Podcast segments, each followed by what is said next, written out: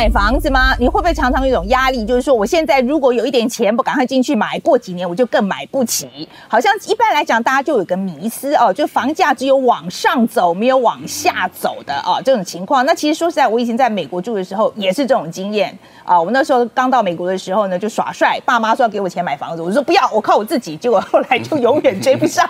OK，那回到台湾之后，我看南韩的情况好像也是这样。可是今天呢，我们就看到一个新闻在讲。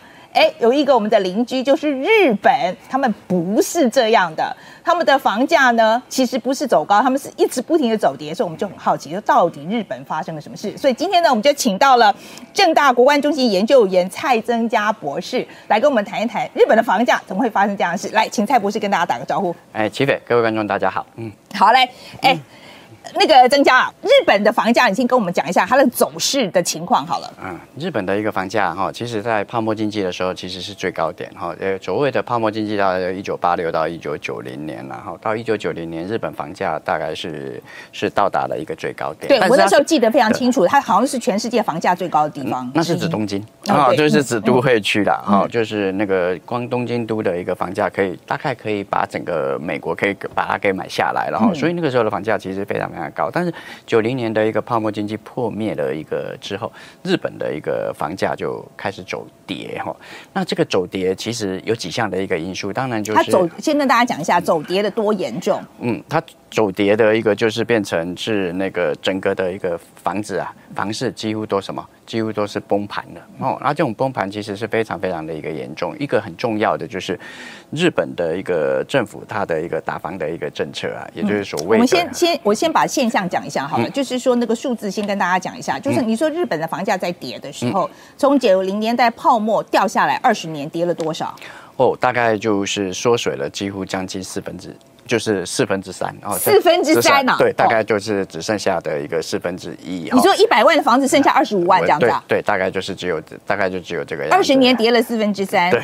然后过去十年呢，这个涨势怎么样？过去的一个涨势分成两个趋势哈，在乡下地方啊，几乎房子没人买啊，空屋率非常非常的高。但是呢，在那个东京都。大阪这种都会区，因为有所谓的外国的外国人在买哈，所以这种买气稍微来去支撑哈。那支撑住的话，但是也是只也只是一个什么，也只是一个缓缓的一个上升。OK，所以涨的幅度有限，涨的幅度相当相当的一个有限，因为整个的一个什么，整个的一个大环境，就是我们讲到的一个人口的一个结构问题嘛。日本是世界上高龄化最严重的一个国家，所以它的一个六十五岁以上大概占人口的。百分之二十八点九，老人房子有了，车子有了，不会去买房子。好，还有那个日本的一个企业哦，日本的企业文化跟台湾大概跟美国不太一样哈，就是日本的一些大企业大概会补贴租金啦。好啊，补贴租金的话，那一般的年轻人就不会有买房的一个这样子的一个想法跟概念。反正公司会帮你帮你出这样子的一个租金的一个费用哈，所以呢，整个的一个什么，整个的一个买气就不是这样子的一个足够。好，我们先先回去讲一下，就是说这个老龄化跟它房价的关系，好不好？好，为什么会造成就是呃老老龄化会造成房价下跌呢？呃，因为那个什么，那个老年人房子有了，车子有了，他不会去，他不会去买房子。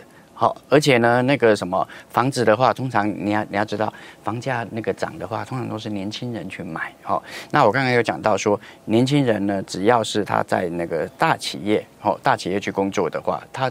公司帮他出租金，他就不需要去买，所以他就没有这样子的一个像台湾，就是说啊，我我要买一个房子啊，养养房什么。就是买房养老哦，就是类似这样子的一个这样概念。在日本其实是什么？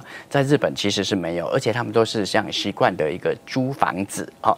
而且日本的一个什么租房子的一个习惯跟我们台湾不一样。我呃，台湾、美国当然我们租不习惯，我们就换房嘛，哈，然后怎么样等等。但是在日本呢，因为你租房子的时候，我们要付两个月的押金，然后另外还要付两个月的礼金。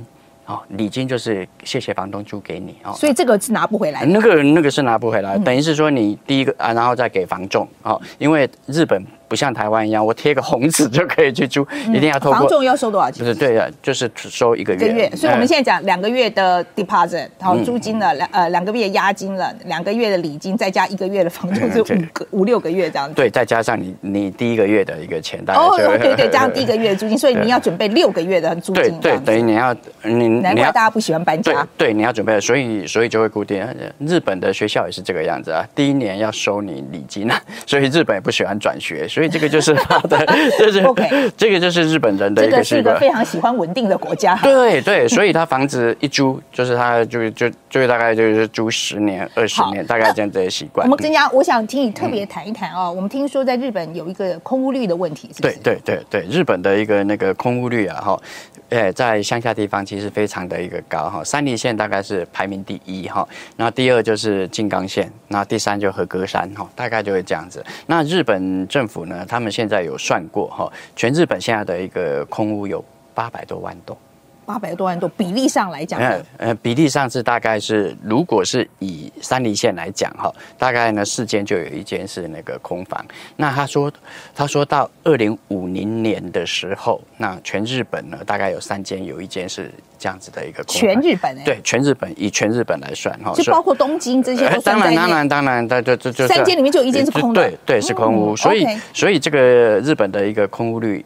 其实也是什么？其实是非常非常严重哈。嗯所以台湾不是很多那个诈骗集团吗？那那个诈骗集团最国际化的，他就知道三里线空屋率最高，所以他们机房都喜欢设在，然后 就就就设在这样子所以。邻居比较不会发现。对对对对，嗯而且而且那个空屋又又便宜哈，而且呢，那为什么那些空屋大家都不要哈？这也是日本一个很特为什么不要对对，因为呢，日本的老房子要缴很高的一个税。哦哦，我最近在日本的一个那个房仲的一个 homepage 哈、看到了哈、就是有一间房子哈、在静冈县有温泉哦，嗯，有有温泉，然后呢，那卖一块钱日币。哇哦，嗯、对对，卖一块钱日币，大概它的地一百平，好，然后房子大概三十平这样子的一个量，它卖一块钱，然后是还是没人要是一个四十几年的一个老房子，有人买吗嗯什么东西？有没有人买啊？呃，没有人买啊，那那那个那个什么？为什么没有人买我呃因为你要缴税，OK，你那个一一块钱。那是给那个前屋主，对不对啊？你给他其实一一块钱就等于没有，但是呢，你要接收他的一个什么，他的一个税，因为四十几年的一个房子，哈、他必须要缴多少？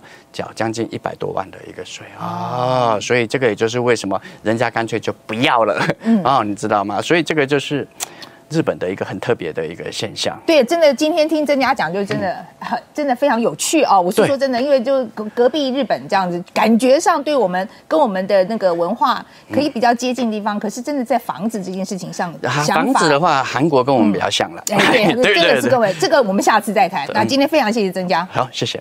好，有关日本房市呢，我们今天邀请到第二位来宾是日本的房产达人刘正义。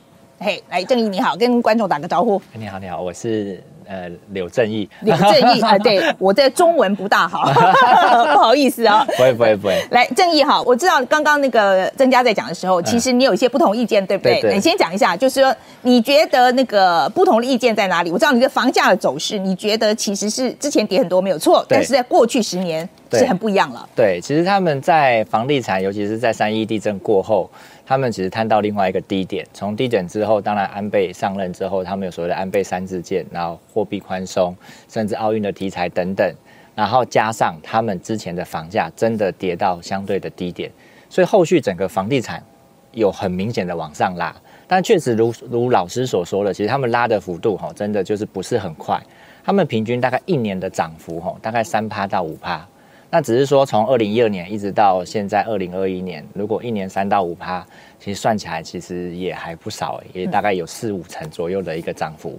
但是这件事情又回到老师聊的另外一个点，就是日本其实他们在郊区的人口跟市中心是截然不同的世界，所以其实郊区的房价是没有动的，甚至还是继续往下跌。但是这个涨是涨在市中心。嗯，哦，对，所以其实我们往往在聊日本房地产，我们还是会用区域来去做讨论啦。也就是说，日本跟东京，或者是东京跟靠近富士山的东京，跟市中心的东京，都是不一样的。OK，好，那我想再谈一谈，就是说，呃，其实我刚刚听那个曾家在说的时候，我其实真的对我来讲很有吸引力啊。我想我赶快要不要去日本买个房子好了？那呃，我们先讲一讲好了啦。你自己好像是在日本有投资买房子嘛？对，那但我自己是买两间呐，那我买的是在大阪跟神户。对，那当然都是在大阪跟神户的市中心，因为毕竟对于房地产越了解的话，房地产永远不变的叫 location location location，所以不管买哪里，location 还是永远是最重要的。嗯，对。那买了之后，当然自己有住过，有用过，那后来也把它出租，甚至有一间，其实我去年也把它卖掉。我不晓得你买日本的房子的目的是为了投资吗？是是，OK，好。那在日本投资的经验跟在台湾，在台湾也没有投资房地产呢？呃，没有，没有。OK，好。你为什么不买台湾的房子？呃，我自己是本身九二年开始接触不动产的，那当然进来一定会想买，这是事实。那但是因为九二年是在台湾 SARS 过后，其实那时候房价就开始很明显的往上涨。所以当然那时候的心情就是涨到后面，当我准备要买的时候，我发觉跟我以前刚接触的时候已经差这么多了，啊，第一下就是心里过不去，就觉得我当初这么便宜都没买了，现在这么贵，我怎么买得下去？跟我一模一样。对对对，这是第一点。我也是，我在美国就是这个样子，然后错过以后再再也买不起。哎，对，后面就变得跟范姐就这样，就后面就变得是买不起。可能那时候是心情还买得起，硬洗头还可以，嗯，可是后来想说再等，那再等下去的结果就是买不起了。哦，所以台湾确实就后来就没有买了。OK，所以后来就决定去，为什么决定去日本买呢？呃，其实刚好也是因为自己的工作啦，哦，对，开始研究日本。那当然，其实我抱着很多其实一开始所有台湾人的想法去日本哦，因为台湾的想法什么？哎，听说日本房子不会涨，听说日本人不买房子，哦，听说房日本的房子只会跌。哦，那那那这种问题点，或者说，哎，日本空屋率很高啊，少子化、老龄化等等这样的问题，其实我开始去了解日本。那了解日本之后，发觉其实当然日本背景确实是如此啊，房价真的跌蛮多的。但是也因为跌这么多，所以我发觉到，其实它进场的时机点比台湾有利很多。嗯，尤其是我们，我其实第一时间到东京这个大都市的时候，我最觉得不可思议的地方就是。这么大的一个国际都市，房价怎么会出乎意料的低这么多？这不合理啊！然后更另外的就是说，以我们讲说人均所得，他们来去看他们的房价，或者是用租金来去看他们的房价，其实就数据面的部分，其实都不合理。那不合理的状况，你相对的你就会想说，哎，那它原因是什么？为什么不合理？那后来找到原因了，原因其实很简单，日本人没有信心。没有信心，没有信心。嗯，对什么没有信心？对房地产没有信心，因为真的二十年被吓到了哦，尤其是他们真的又遇到了雷曼之后，又遇到一个三一一，他们本来有机会复苏的，但是又因为这么大的一个天灾，所以有时候我在看哦，其实我觉得很佩服日本，当然也觉得有时候是也是蛮心疼的哦，因为他们真的很多的建设发展，甚至。国际上的地位等等，真的都是很大家都嗯很瞩目的。可是为什么房地产起不来？就是在于他们要起来的时候，呃，总是遇到一些比较大的灾难。甚至我们讲去年就好了，去年是日本很重要的事情啊，什么事情？奥运啊！奥运啊！嗯，谁料到奥运会有疫情？对，那是今年吧？去年。然后去年已经二零哦天哪，已经是去年的事了耶！他当然今年办奥运是没错，因为他延后一年，但是他其实真正要办是去年，就是这么其实很新奇。那那时候很想去，因为我们都安排好要去日本看奥运了。对我本来也要去看马术的，对，就很兴奋这样，真的很兴奋。对，然后后来就呀，对，所以其实你去看日本的一些房子，就当他起来的时候，会遇到一些不不预期的状况。但是我们换另外一个角度想，如果不是日本遇到这些事情，其他国家顶得住吗？其实我在这边看到这些灾难，看到的是日本它结实、扎实的地方。这个韧性的部分啦，就是这个当然民族性是非常有有韧性了啊。可是你刚刚讲这个信任的问题，嗯，我就会想到说，你讲的是说对他的房地产没有信心，信心。可是我可以把它解释成，他是对于他的未来没有信心呢？嗯，这个我觉得也是哦，就是说，因为像我们。呃，我们用自己的心理去看日本，就是说，哎，当我如果我是日本，我活在一九九一泡沫的时候，整个房地产的经济跟房地产所有的所有的数据全部都是往下滑，工作不好找，然后整个气氛一直是低迷，而且那个低迷不是半年，不是一年，是如果我们讲说失落的十年或二十年，它是十年、二十年的单位，那种低迷的心态，我我其实蛮感同身受的，所以他们确实到现在还是有很多人走不出来。但是有没有人开始走出来？其实也有，所以为什么他们房地产会慢慢复苏？其实也是因为有人走出来。那怎么走出来？因为眼见为凭，房地产开始有没有动？有，股票开始有没有上升？有，工作机会有没有开始变多？有。工作收入开始有没有变多？有。但是这些都在哪里？大都市。所以日本当然他们有另外一个问题，就是都市化现象，他们城乡差距的落差非常大。嗯，那现在我觉得最后我们讲一讲好了啦，就是如果说想去日本买房子的话，你的建议是什么？嗯，好，我建议当然我会建议几个点。第一个就是说，在日本哈，一定不要随便买哦，就是不要随便，尤其是日本，刚刚其实老师有提到，日本有一元的房子，甚至有零元的房子，甚至有十万元日币的房子。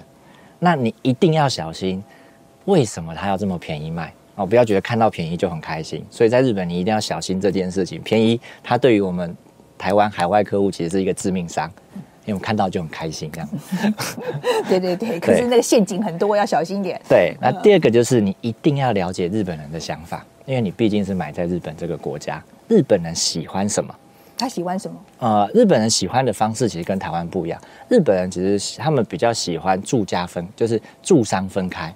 哦，其实日本他们当然有很多离车站越近，基本上是加分没有错。但是他们真正顶级豪宅，往往不是最近的那个位置，它会稍微离车站远一点点。可是那个远，就会完全变成不一样的住宅舒适度。其实我觉得最像日本的，其实是在一零一附近的那些豪宅。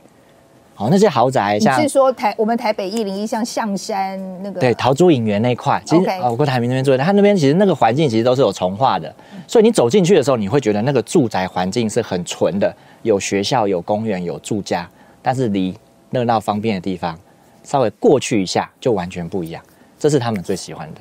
嗯，对，所以他们有他们的喜好。那当然，另外一个就是说，他们很重视门牌啊，门牌什么意思？呃，这其实会跟他们的历史是有关系的，因为日本人其实他们历史的文化里面，他们是有阶级的。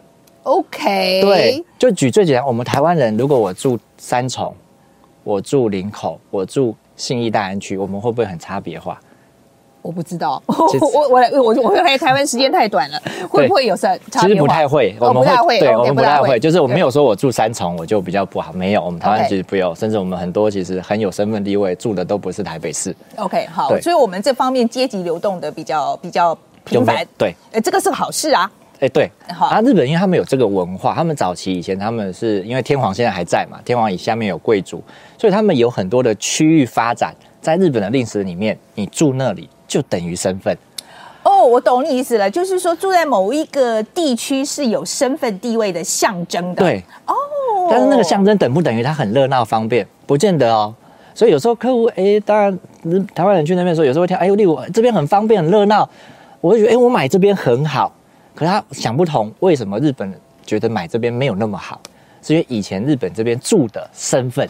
嗯，其实我跟你讲啊，我们在美国啊，我以前住纽约嘛，哈，然后那个其实有一点这个味道，因为就是住在曼哈顿，他就觉得你是有钱人。那他如果觉得说我们住到外面去，因为曼哈顿是一个岛嘛，我们就会讲说哦那个。有时候啦，有些人就会这样讲，就是说 bridges and tunnels，就是说你要过桥过隧道的，就嗯，OK，他们这个是有一点贬义的啦，哈，就是讲 bridges tunnels 啊，就讲说你要过桥过隧道，那个那个地方就是没有没有那么没没有那么尊贵这样子，所以是有一点这个味道，就是某一些地方它就是。是住在那边就表示你是啊，怎么的上流高级嘛？就是他们这里有就叫上京呐，就是所谓上京就是东京，以前是京都嘛，然后后来变东京。就是对于全日本来讲，能住东京的某一些区块，那个是他们就是在血缘里面觉得很骄傲的事情。那我们外国人没差，我真的就不要买那个啦，我真的就我就我不需要。对，这也是常常很多外国人会聊，但是这件事情常常我会提醒不行。为什么不行啊？不可以啊！不能为什么不能这样子想？因为我会讲真实，因为我是外国人，所以有一天这个房子我要怎么样？你要卖？我要卖，我要租。哦，那我的对象是谁？我卖卖给外国人。对，那这个又很好玩，这真的有很多台湾人真的是这样讲的。那我我卖给台湾人，那那这件事情就很好玩。我选择一个日本的市场，然后以后我设定的客群对象是台湾人。OK，对啦，对啦，这个这个是我我完全同意你的讲法啦，这没有错。这个在你把你的客群就自动砍半，对变成一个很小的客群嘛，对这个的确是你的你的需求量就变得很小了，那你非常有趣。对对，还有没有什么可以提供的？还有没有？呃，还有就是在日本呢，其实一定除了我刚刚所讲的，就是呃它的区域发展不同，然后还有郊区跟市中心的不同，还有喜好的不同之外呢，呃，其实真的另外一个就是投资的想法要不同。嗯，怎么样不同？呃，因为日本真的像我刚刚一开始有聊到，就是有问范姐说，哎，我们在台湾投资什么？其实我们在屋赚的是房价，不是说日本房价没有涨，而是日本他们在思考投资的时候，他们会优先想租金。对，租金这件事情是事实。嗯，然后因为它就是嗯你这个地方好不好租，租金回报率多少，其实在日本可以很轻松的算出来。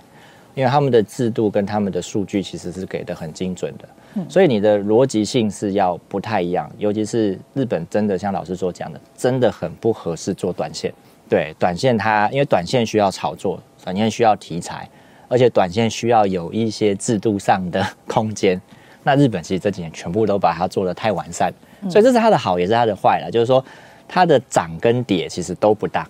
嗯，对，所以这种状况之下，加上它有短线的税制比较高的状况之下，其实你要短线去赚钱真的很难。嗯，这个听起来还蛮有趣的。可是我觉得搭他山之石可以攻错，我们可不可以去去抄一点，就是他们如何控制 这个情况的一些制度？比如说，我们真的把那个税金提得很高，搞不好大家就不会炒房炒这么厉害了。其实日本现在台湾的税金是比日本高的，哦哦，是啊，是是比但是为什么还是？因为其实刚刚聊到那个税金，其实像刚刚有老师聊到五年内三十趴，其实它是跟台湾的两税合一很很类似。很，所以其实我们也是已经税金低了高，对，而且我们是五年内是到最高有到四十五趴，他们是只有三十趴。那但是它是针对你赚钱的部分来今天非常谢谢谢谢你来跟我们谈谈正义，来跟我们谈谈这个就是日本房房价的情况。不是说鼓励大家去日本买房子啦，我们是看看别国的情况嘛，我们国际新闻嘛，对对对对国别国的这个文化啊他们的情况也多了解一下嘛哈今天非常谢谢郑毅